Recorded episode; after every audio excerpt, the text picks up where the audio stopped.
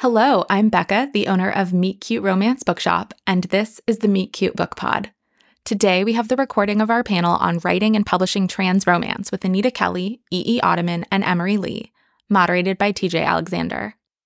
The panelists talk about finding community as a writer and how to deal with the tough parts about the business side of publishing, the kinds of books they haven't seen enough of and would really want to read, the first time they saw themselves reflected in a fictional character, reading, writing, and loving fan fiction, what straight media property could use a queer reboot, and money and the financial logistics of being an author. Then they take some audience questions, recommend a book of their own to check out, and shout out another book they've loved recently. The audio is a little wonky sometimes, but it's definitely worth ignoring that for the conversation. Before we transition to the panel, a little about our panelists. TJ Alexander is an amateur baker and author who writes about queer love. Originally from Florida, they received their MA in Writing and Publishing from Emerson College in Boston. They live in New York City with their wife and various houseplants. Emery Lee is an author and artist whose love for chaotic and morally gray characters started at a young age. After graduating with a degree in creative writing, he's gone on to author novels, short stories, and webcomics across a variety of genres and demographics, though YA fiction has always held a special place in her heart. Drawing inspiration from Eastern media, pop punk music, and personal life experience, Earwork seeks to explore the intersections of life and identity in fun, heartfelt, and inventive ways. In your downtime, you'll most likely find a marathoning anime or snuggling cute dogs. E. E. Ottoman grew up surrounded by the farmlands and forests of upstate New York. He started writing as soon as he learned how and has yet to stop. Ottoman has both a graduate and undergraduate degree in history and another in library science. These days, he divides his time between history, archiving, and writing. Ottoman is a queer trans man. Mostly, though, he is a person who is passionate about history, stories, and the spaces between the two. Anita Kelly is originally from a small town in the Pocono Mountains of Pennsylvania and now lives in the Pacific Northwest with their family. An educator by day, they write romance that celebrates queer love in all its infinite possibilities. Whenever not reading or writing, they're drinking too much tea, taking pictures, and dreaming of their next walk in the woods. They hope you get to pet a dog today. And now, through the magic of podcasting, here's the audio from our panel on writing and publishing trans romance.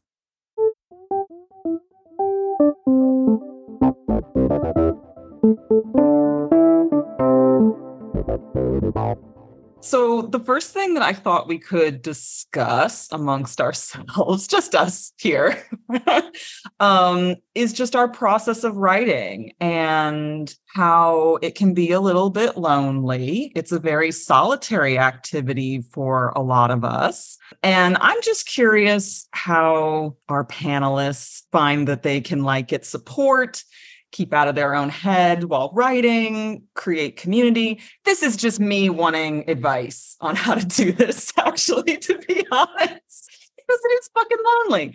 So we're going to go in kind of a round robin style uh, for the panel tonight. So I think alphabetical by last name was what I arbitrarily decided, which I think that's Anita first. So, Anita, what do you think? So, writing is very lonely. And I feel, at least in my experience, that like the higher up you get in publishing, I think it actually gets lonelier in like a weird way, which I think is partly how tradi- at least traditional publishing is like built um, to make it harder to talk about things like the more success you have but how do i get through like the, like not getting in my own head i don't know if i have an answer for that I mean, I do. I have a writing group, which I am very grateful to have. That I met through uh, like a writing program that I did, and then I also have you know just other like closer friends in my genre and um, or that like share my identity,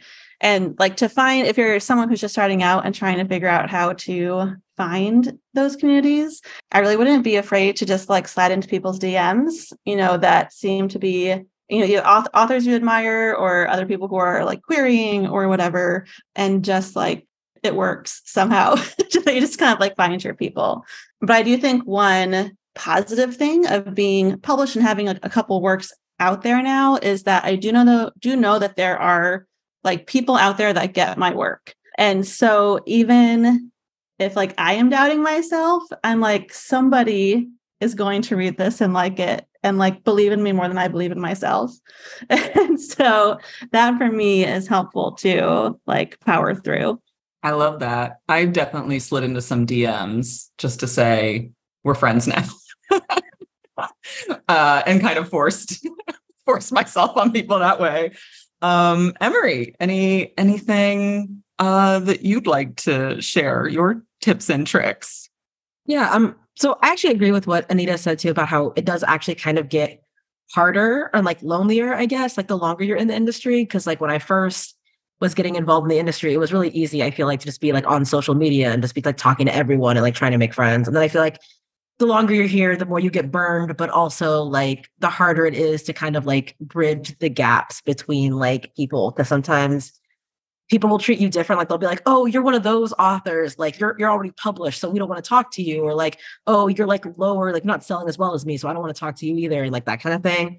Um, but I think eventually, like I I kind of like stepped away from social media almost entirely because it also got weird, like trying to find that balance between like not wanting to be in reader spaces and then also not being able to stay out of reader spaces when readers are everywhere. So I'm not really on social media that much anymore, but I find that like because I already had some friends in the industry, now I just make new friends through those friends. I love going to author events and just like, you know, like especially like when they're at like local bookstores and just like getting to know the booksellers, getting to know other authors who attend the events, getting to know like other people who know those authors like from before they were authors. And like, I feel like that has been how I've really expanded my community. So even just like the other night, I was out to dinner with a bunch of people that I met that way. And I think it helps to kind of be grounded um, in space because you know like all of these people some who are like really in the industry and then some people who just kind of like are friends with people in the industry. But it feels less like i guess all encompassing you're not as like trapped in like this industry headspace all the time like it can be like i feel like when you're on social media uh, or also when you don't have like real life friends that you kind of interact with. So i think that has been um, probably the most helpful thing just as far as like keeping me out of like that like death spiral that you can kind of get into yeah, my experience, at least this week, um, on social media has been, you know, when you have a book release come out, there's a lot more people talking at you and and and tagging you in things, and that can be great and really fun, but it also can be like super overwhelming. And I feel like, uh, I'm I want to like talk to people and connect and stuff, but I also feel like I'm not doing it. social media like has to be you know, something that I definitely eke out a little bit at a time. Um, EE, what about you?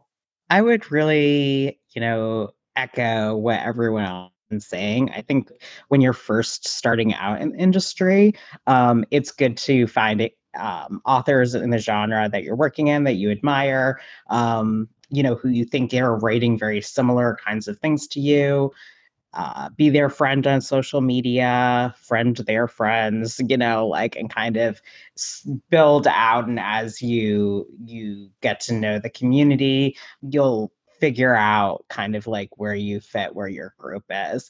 I too have stepped away from social media um, over the, like the last year or so almost entirely and so i think now what's really helpful for me is just to interact with people who are creative not necessarily other authors, although I, you know, that is great, but just people who are doing all sorts of creative things, um, music, art. I often get, especially if I'm starting to feel kind of burnt out and in my head and overwhelmed by the industry aspect of publishing, I find it's really, really helpful for me to interact with an art form, people working in an art form or in like an artistic industry that I have no connection with. It makes me kind of think about process in a different way and kind of gets me out of that publishing, writing, comparing myself to others, you know, space and puts me back into like a more of a creative, less business oriented space. Yeah, I think that makes a lot of sense to me. And piggybacking off of that, I definitely, when I feel like super overwhelmed with a deadline or with something publishing related, sometimes the thing that is most helpful for me is to talk to like people who have no idea what goes on in publishing. Like my family has no idea what I do or what, how books get made. And when I try to like go to them to complain or like explain this thing that's, you know, I'm struggling with, they'll just be like, it's not a big, no one cares about that. it's not a big deal. And I'll be like, oh, right. In the real world, very few people care about this. It's just me. And, you know, that's fine. Thank you all for that. Uh, that's all stuff that I'm going to be thinking about. So this is this is just me getting therapy. Actually, I'm so happy about it. um, okay, one thing that I thought would be fun is if we discussed things that we would really want to read that maybe we don't see enough of, or maybe we haven't seen it all being published um, but something we wouldn't want to tackle ourselves or write ourselves for whatever reason. Emery, do you want to start us? off? Sure. So like I'm mostly in the YA space. And so I feel like like a big thing that people have kind of like been talking about, but that like has not been heard by publishing is like I would love to see more stories about trans girls, especially like sapphic trans girls written by trans women. Um, and like obviously I don't want to tackle that because I just don't want to take up that space. Like I would like to actually see trans women be able to write that, but I think in the last like 3 years there's been like this surge of trans stories in the YA space that we never saw before. Like trans stories were almost unheard of up till that point. But then it was like almost entirely trans guys. So it was like, well, okay, but come on, give us like trans girls. Like I would love to see like a really cute, just like sapphic trans girl romance written by a trans woman. No, absolutely. Me too. I can't think of any off the top of my head right now, but I know I have read um, some YA books with trans girl leads. I know like three, yeah. um, but they're like one is like very much like a uh, the struggle of being trans story. Um, and the other two are like speculative, which is good. Don't get me wrong. There's nothing wrong with that. But I'm like, I would love to just see like a cute, like, you know what I mean? Like just like a cute romance. Like yeah. where it's just like trans girls being happy, like give us some like sapphicness and like some of that. I think that would be adorable. Yeah. I think, I mean, trans women are just un, like underrepresented in publishing generally, but yeah, especially in the YA space. I think that it's important that we acknowledge that. EE, I think you're next in line. How about you? Um, I definitely second the more trans women writing trans women in romance. That's a it's a huge gap in the industry that I really don't know what to do about. Um, except for, you know, try to nurture all of the trans women that I know who come into the industry. But I think aside from that, I would love to see more uh, T for T trans romance, um, adult. I write it in the adult romance um, genre. So in that genre, I would like to see more more trans romance in kind of subgenres that I've not seen a lot of uh, trans romance in. So romantic suspense, westerns, probably more like traditional regency um, i know that there's a few there could definitely be more you know i would just love to see more trans romance in in areas of the romance genre that they're not currently in. Yeah, I know of one brand's cozy romance that's coming out I think later this year, but that's something that like just just all the genres. I would just love to see more of all that. Anita, anything on your end? I would love to see, I mean, repeating everything that y'all just said, um, but I would also love to see things like queer marriage in trouble. I, am trying to think of like any that I've read in the adult romance sphere, and I don't. I think Timothy Janovsky is writing one, but I don't think I've seen any. And as like a married queer person, I feel like I need that in my life. And like queer parenting stories, you know, like all like like people being old and boring and queer it's like what I want in my life as a boring old queer person. So, our yeah. backs hurt, our knees hurt. give us marriage is hard. no, I I think I I think I echoed that when I was doing a podcast episode with Becca on the Meet Cute podcast Yeah. um earlier this this month. I said I really wanted to read more and there's like no way to say this without sounding, you know, strange, which I think is really telling. I wanted to read more romances with like older characters, like golden age, little retirees, you know, like I don't know. I've just never seen that and I thought it would be, you know, an underserved market that, you know, we're all going to get old and I thought it would be nice. Anyway, um, that's all great. I love all those. And I also want to see more of all of that. Thank you. Please give it to us now. um, in that vein of like things that you want to see, things that you haven't seen enough of, um, what would you say was the first time you saw yourself reflected in a character? And it doesn't have to be in a, you know, a gender way, um, although it could be. Um, what, you know, that when when was that? Um, EE, I think we're starting with you first this time. Man, this is a hard one. I can't think like off the top of my head. You know, like I think that that's one of the reasons why I started writing, right? You know, I'm sure that's to some greater or lesser extent something that we're all going to answer like that. I think that when I was a teenager, I really empathized in a lot of ways with uh, Miles Vorkosigan from the Vorkosigan series. You know, in that he had a lot of disabilities. Um, the books were a lot about like him trying to find place in the world and like not really fitting into any of the different categories. And so like I really empathized with that. Um really saw myself in that. But I think yeah, you know, like the kind of like lack of seeing myself was really why I started writing. And I'm trying to think if I read a book with a trans character in it before I started writing like a trans man. And I don't think I did. Yeah, kind of same for me. Like I can't really remember, at least like as a kid, seeing any at least like accurate or positive portrayals of even just, you know, queer people, but definitely not trans or non-binary people.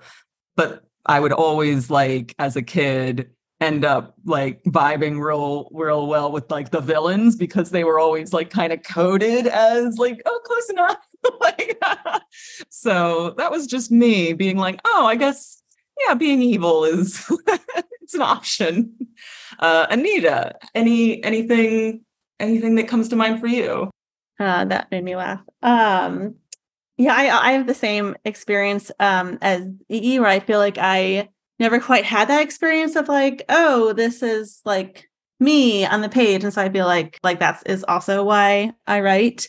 But I do kind of want to like turn this question into an opportunity to talk about EE because when so like several years ago when I first started getting into romance because I never read romance before because I was a snob. But when I started getting into the romance genre, like, I don't know, six years ago or so, I feel like I followed EE and May Peterson and Corey Alexander. And I feel like you three, like, I feel like I learned so much from all of you. And like, I used a lot of Corey's writing and resources when I was writing my debut with a non binary character. And so I feel like I know, like you all were all like a big part of my journey, both in romance reading and writing. And so I just want to say thank you for writing, especially like your kind of like like cozy, like warm, soft, like trans romance is like really what my soul needs. So thank you. Oh, thank you so much. Take 10 minutes to all say how much we love each other. Because like thank you, Anita, for like rem- like reminding me that like before we go any further, I just want to say I've read all like everyone who's uh, on this panel. I've read your stuff and I think it's all great. And I I read your stuff with the exception of Anita, whose um, debut came out um, a, a few months before mine. Uh, you know, your books were the things that I was picking up when I was like, you know, is this even something that I can do? Like, I, am I allowed to write? Um, about these kinds of characters. So, like, yeah, I was so so thankful to be able to find y'all's work. Sorry, did you have, did you have anything that you wanted to about seeing yourself reflected anywhere? Um, Yeah, so I'm I, I I get I get asked this question. I feel like I'm like almost every panel that I'm on, and my answer has been pretty much consistently the same, which is I still have not seen a character who looks like me in any project anywhere.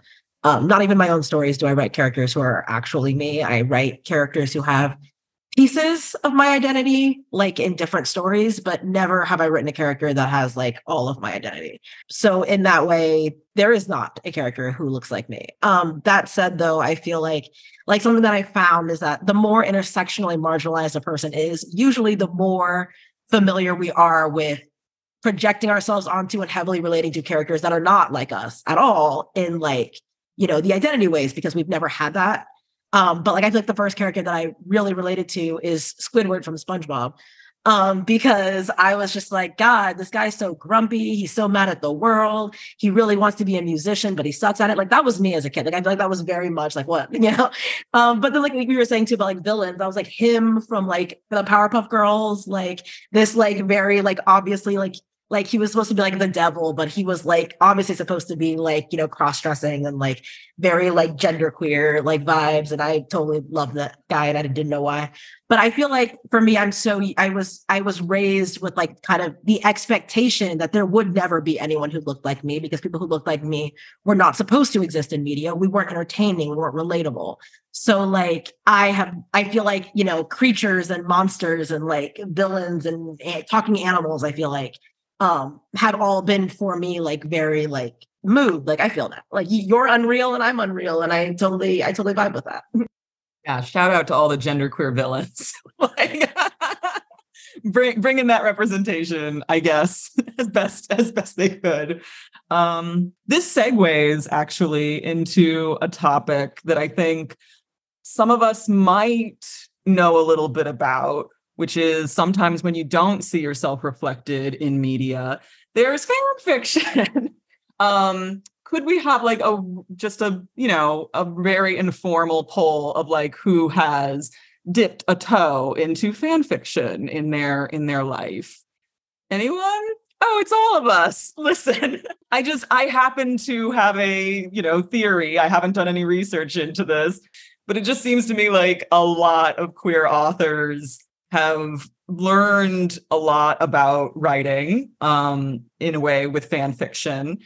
And I would love to hear if that if that rings true to you, if if it has impacted um, your writing in any way. Um, we do not need to blow up our spots. we do not need to give our handles out. but yeah, I'm just very interested. I have completely forgotten whose turn it is to go first. Is it Emery? Yeah, so I definitely did fan fiction. Um, that's where I started writing with fan fiction, and then like I basically continued doing that all the way up until like maybe a few months before I got my agent, and then I was like, okay, I'm deleting all of this off the internet. No one will find it. No one will ever trace this back to me. So definitely, definitely a fan fiction person. Even now, I say that like I have projects that are essentially fan fiction. It's just like me, and, and there's a lot of like, and I can you a whole spiel about how there are so many books like for the last like hundreds of years that are just fan fiction of other stories that came before it. But yeah, so I have like some stories that are just like, oh, what if I took this character but tweaked these things, like whatever. Um, so I do love fan fiction, but I think for me, like something that was really formative about like fan fiction, like as like a creative medium, is that I feel like as opposed to where I feel like traditional books tend to aim for like a message or like they have this like divine purpose that they're seeking to like meet. I feel like fan fiction is all about satisfaction. Like those stories exist because there is something that we as people just like have like this desperate desire and like thirst to satisfy. And fan fiction is like, I'm gonna satisfy that. And so I feel like when I write my stories, like people will be like, "Oh, what's the the divine message?" I'm like, I don't care about that. I'm here to satisfy. Like there was just like an, there was an itch or like a thirst that I needed to satisfy, and that is why I'm writing the story. And like so, ultimately for me, I feel like it's about thinking about what a story can give the reader, not so much as to like what the story itself needs to say, but what it can give you and like what you can like get from it. And I think that's kind of like how I approach like reading and writing now. So I guess like I'm just searching for like the fan fiction and published books.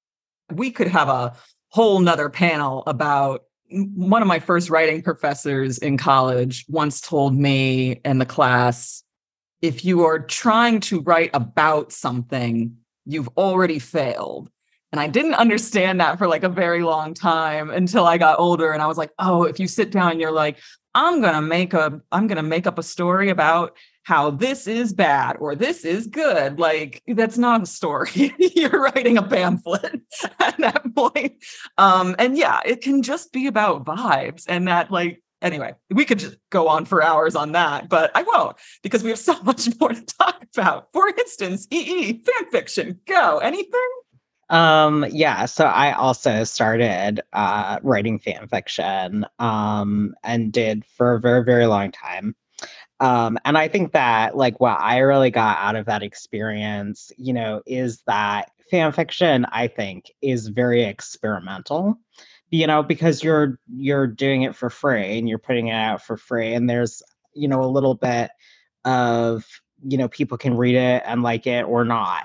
It's very low stakes, and so I was able to experiment a lot and say, okay, you know, this is going to be about character building around this one specific part of this character's identity or personality or whatever. You know, this is going to be about, you know, exploring this one trope or whatever. And that was really, really helpful, you know, especially going and writing romance after that. And also like allowed me to like break up the process of writing into chunks as opposed to when you write to publish, right? You have to do it all. You have to hit every single point. Yeah, I think that there is definitely something to be said for fan fiction as a good practice, both in figuring out what you do well, what you can work on, and also like taking like something and making, you know, a shorter little, a little something, a shorter little project.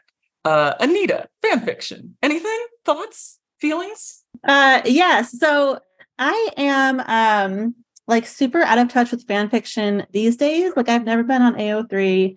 Like I feel like unhipped in my like nerdiness because I'm out of touch with fan fiction. But when I was a teenager, I definitely was very into fan fiction back in like, you know, the 90s, early 2000s. So like I had an Angelfire like website with like a like a starry night background and like all white, all lowercase like stories.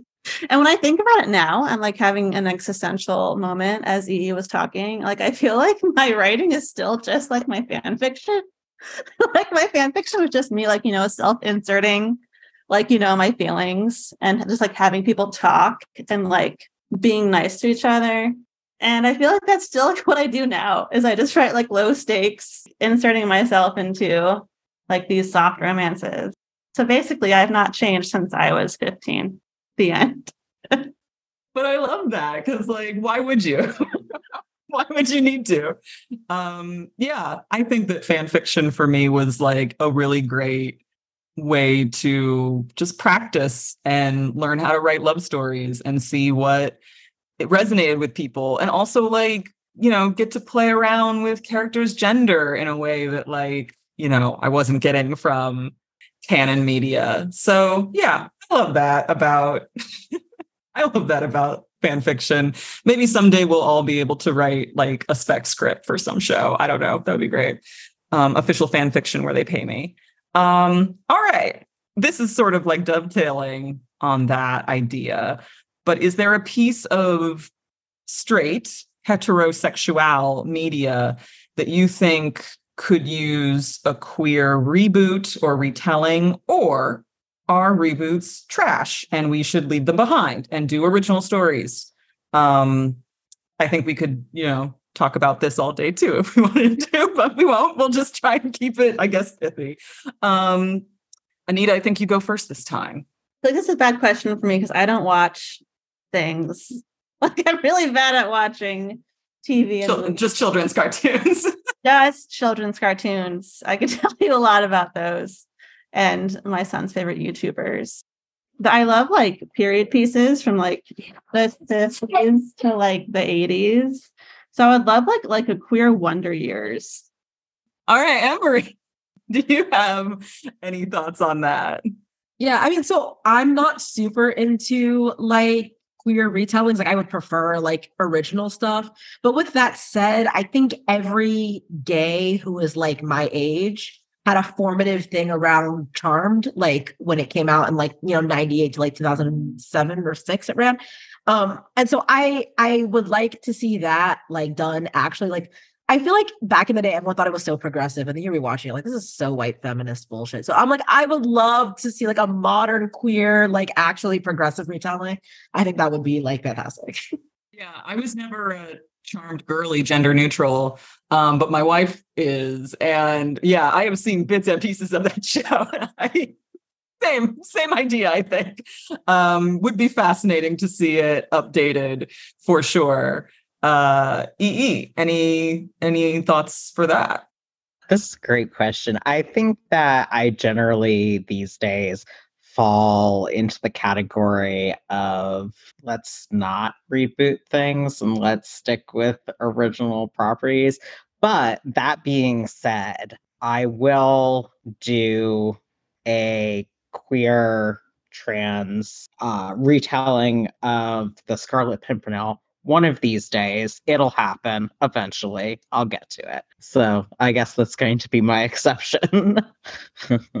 That would absolutely rule i i have read a couple of ya um i don't remember what the the line is called it's like a rebranded classics remix classics so mm. I, I read a couple of those and i think it's a cool concept because you know i think the classics that we were all forced to read in like high school why not? why not make them trans?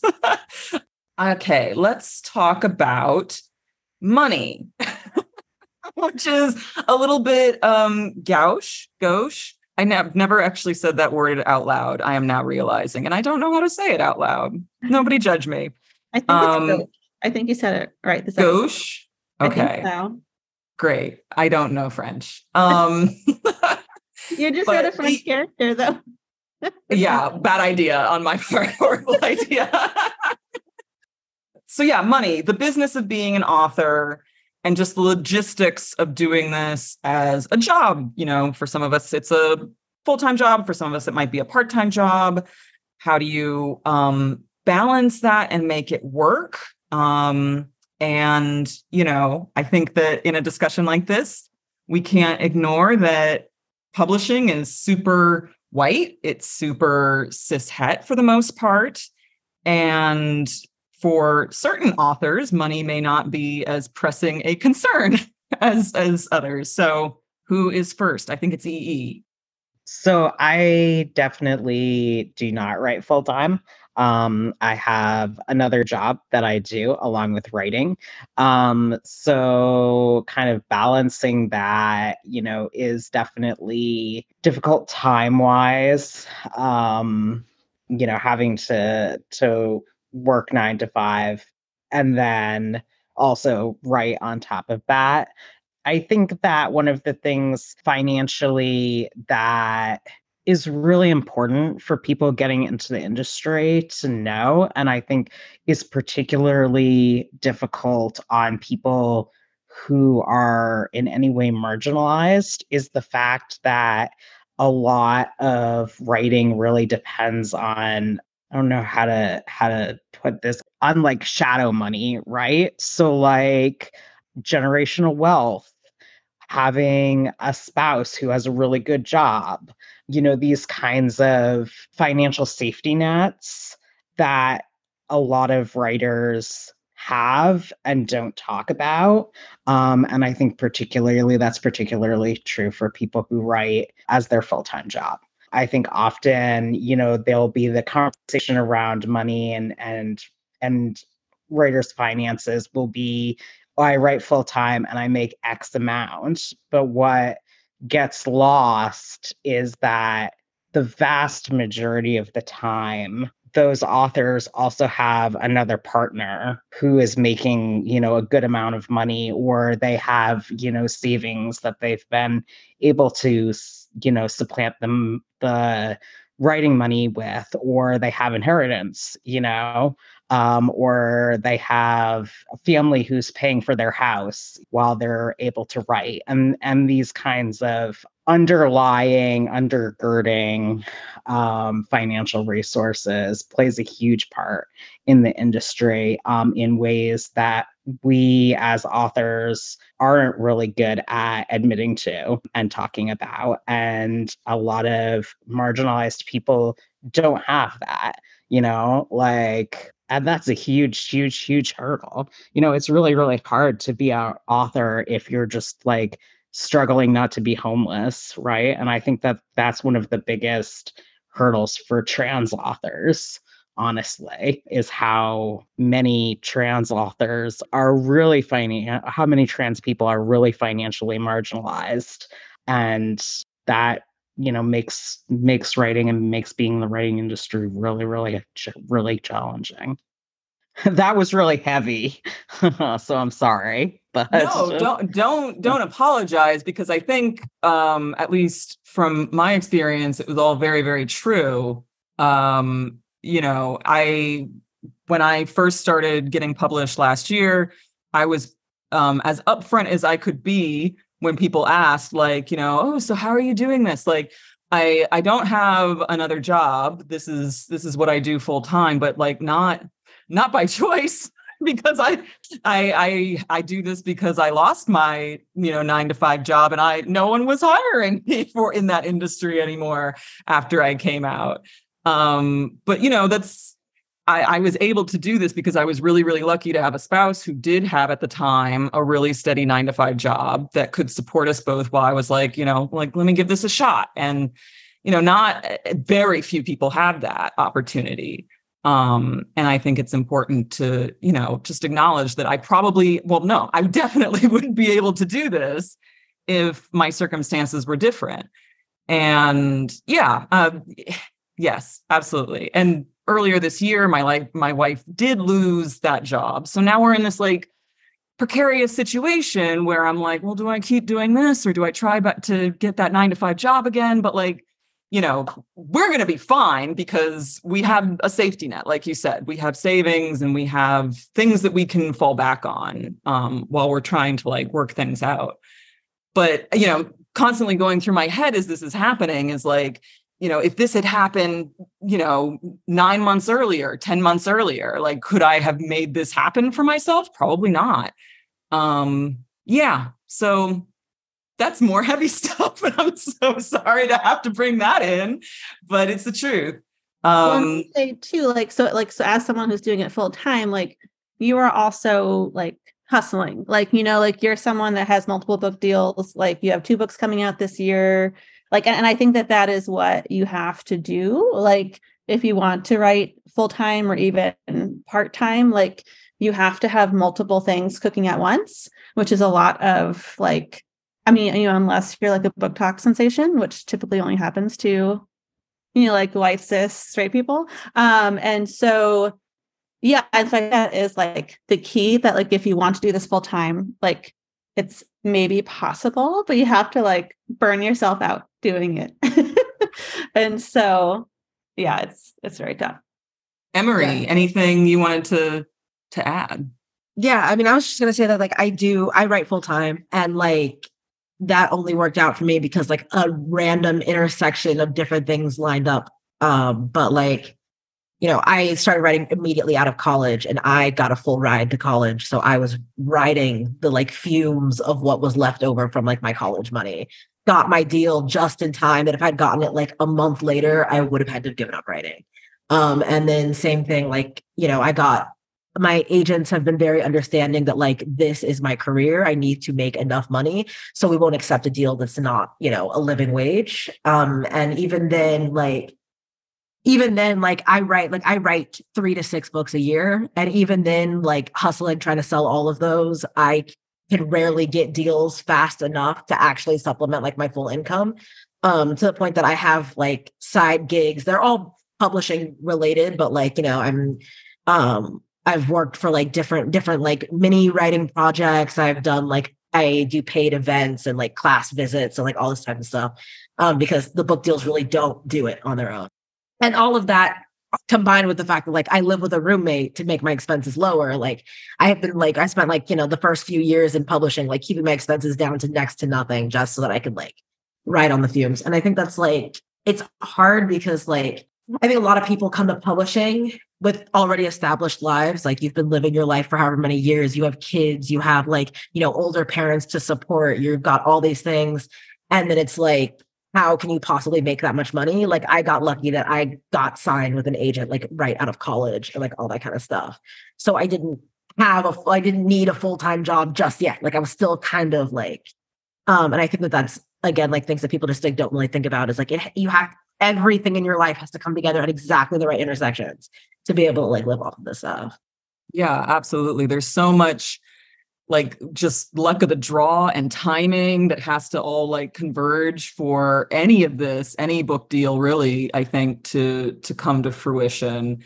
Um which is it's really scary to think about because like uh, you know i'll have people ask me like oh you know uh, do you have advice on starting a writing career? And it's like i don't know man like get really into tarot and like try, you know, like, try your luck, I guess, because I have almost no idea how I did it. I don't know how someone else would be able to do it in a slightly different situation than mine. Um, yeah. I feel like like for me, like when I was planning on like I want to make this more my career, which I only did like you know recently, like after having other careers.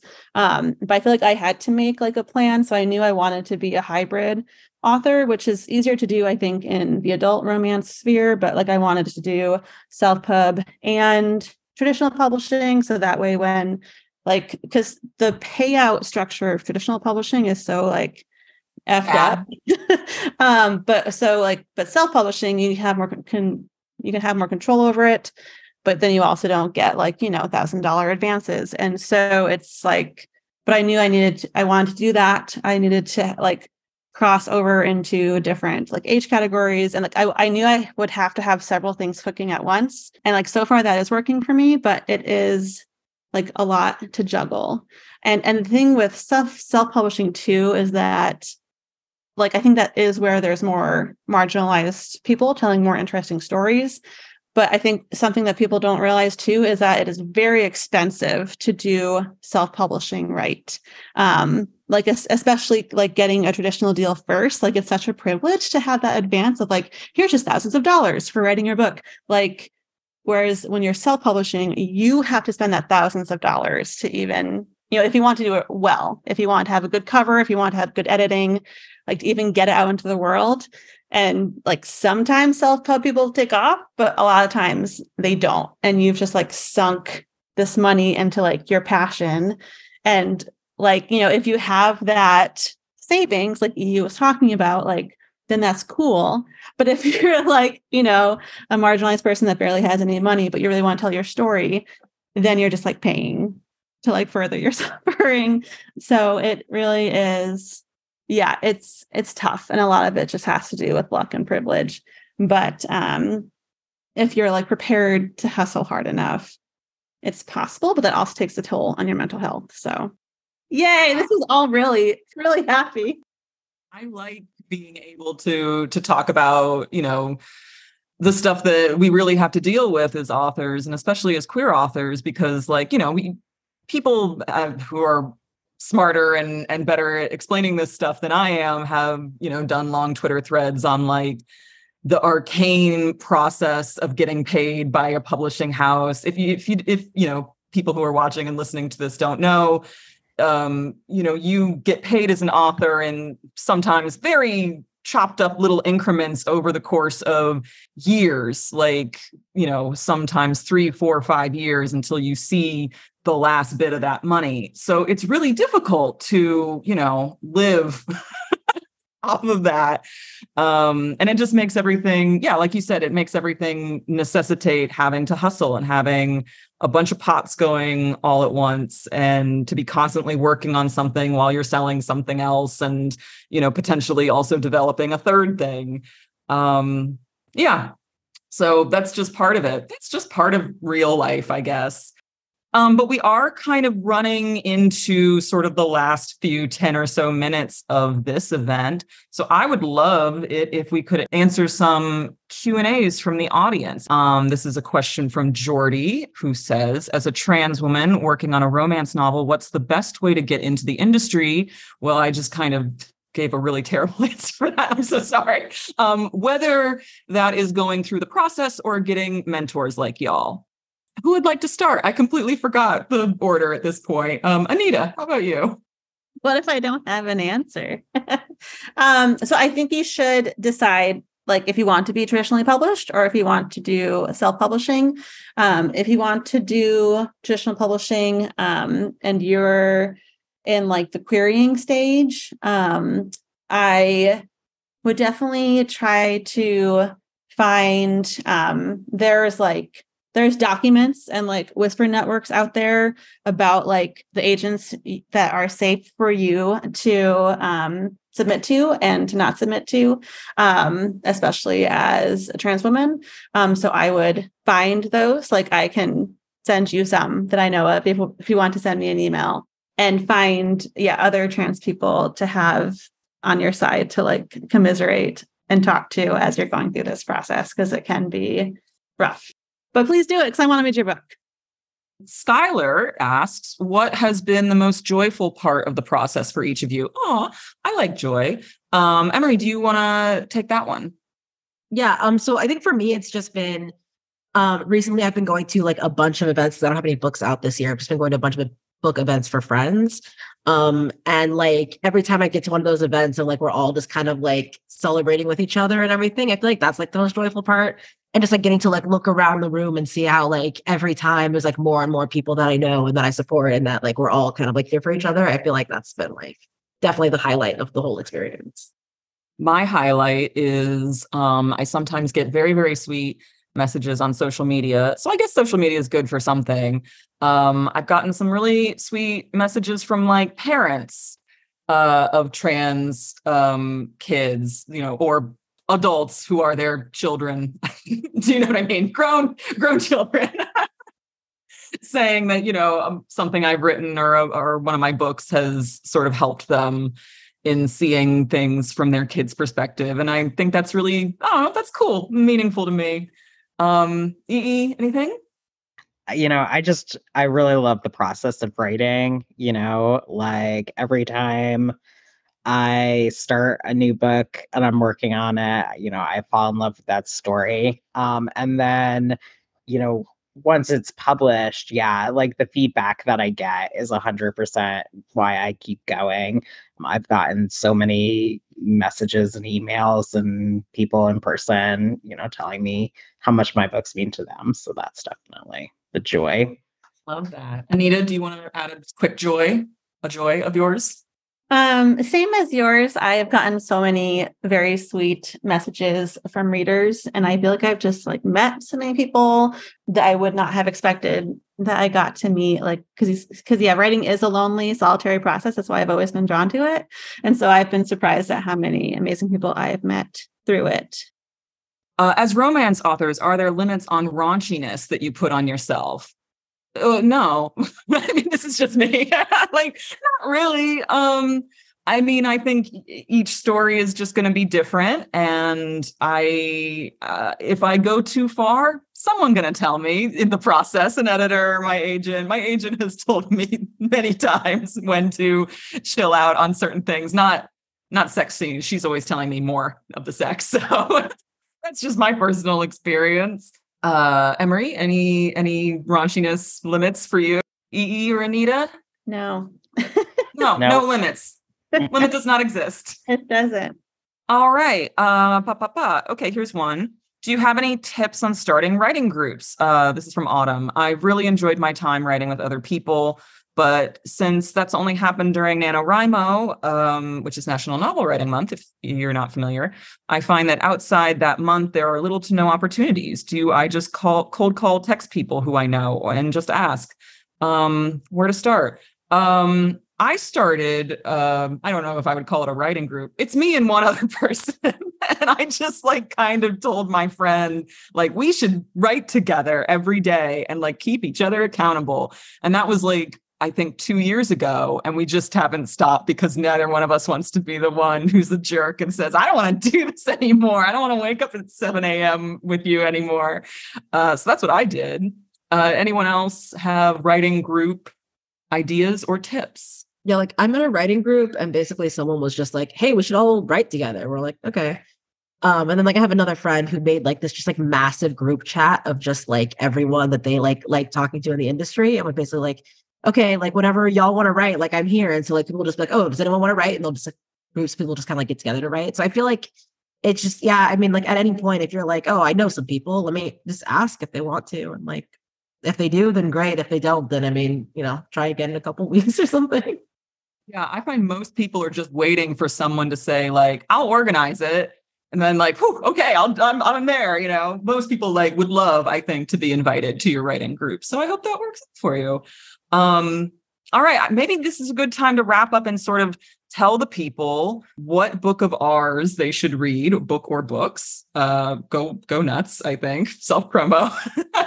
Straight people get to do it all the time and then maybe recommend uh, a book that you've read recently that you loved. Um, Anita, do you want to go first? I would love to. Um, so my most recent uh, release, that's the word, uh, is Something Wild and Wonderful, which is kind of the book of my heart. I really love it.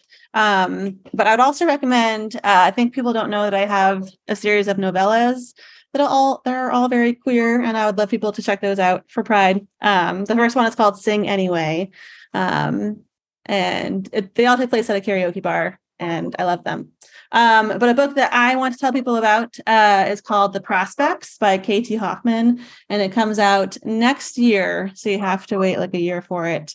Um, but it's my favorite book of all time. It's about a trans baseball player and it is a very sweet wonderful gay romance and it's so good. I'm so excited for it to be out in 2024 there are so many people who are going to make me care about sports over the next I know. years. I know. All these it, sports it, romances. I know. I, I, now care about baseball like because of romance. I got to learn about basketball. I got to learn about soccer. I got to learn. Well, all right. I guess I gotta. Um, Emery, how about you? Yeah, so um my most recent release is Café con Lychee, and it's actually like my quiet book. I feel like it didn't get um as much recognition as my other books. Um, but it's about like two kids whose parents own rival cafes, and it's like an enemies to lovers romance as they like work together to save their parents' shops. Um, if you learn about soccer, though, I feel like that's a great time to read it because there is a soccer element to the story. It's not like a super big thing, but like they're on like the world's worst soccer team, and it's kind of like hilarious. I feel like that book for me was kind of the one that didn't get nearly as much attention. So I would love if people would go um, pick it up and give it a chance. Um, as far as like a book that I want everyone to read, it would be um, Ander and Santi Were Here by Jonny Garza Villa. It is legitimately like the cover is absolutely beautiful. Um, and it's about a non-binary muralist who falls in love with this guy who's now working at their parents' taqueria. Um, but then they find out that he is undocumented and they have to deal with that whole like you know, struggle. Um, but it is honestly one of the cutest romances I've ever read. Um, and I sobbed. So highly recommend. Seconding, it's so good. It's definitely on my to read list. I've been seeing nothing but glowing, glowing praise for it. So I'm very excited. EE, you're up. So um, I think with the book uh, my book that people should read um, is The Companion. Um, it is a kind of dreamy, cottagecore, high heat historical romance um, set in the 1940s, I think late 1940s, with a T for T poly couple. So it's two trans women and a trans man. And it will be there's going to be hardcover collector's edition may be coming out. Um so keep your eye i guess on Insta- my instagram for that. And uh, the book that i would recommend is uh, What Moves the Dead by T. Kingfisher, um, which uh, is not a romance, but it is a retelling of uh, Edgar Allan Poe's that Fall of the House of Usher, which I think is funny that I'm recommending it since I said I didn't like retellings, but it's really, really, really great. Um, and the main character is uh, transmasc, and I highly recommend it. I need that now in my life. So thank you for bringing it to my attention. My book that came out this week is called Chef's Choice. It's second in a series. It's a foodie rom com about two trans people who end up fake dating and they kiss. Mwah, mwah, mwah. Uh, you don't have to read the first book if you don't want to to have this one make sense. But the first one's called Chef's Kiss if you want to check that out. And let's see, I have two books that I wanted to shout out. I'm so glad nobody else mentioned that. Um, the first is a sapphic uh, romance called Mistakes Were Made by your friend of mine, Meryl Wilsner. It's just sexy, high heat, age gap, all the things. Just a just a fun book throw it in your beach bag for the summer everyone. And there is another book that i'm reading right now so i can't even tell you what it's about because like i just got into it and i don't i don't read copy for the books that before i buy them. Um, i just hear that they're good and i trust people. Uh, it's called summer sons by Lee Mandelo it's like re- very creepy a horror ghost story i think. I don't know. We'll see but i really recommend it because i'm enjoying it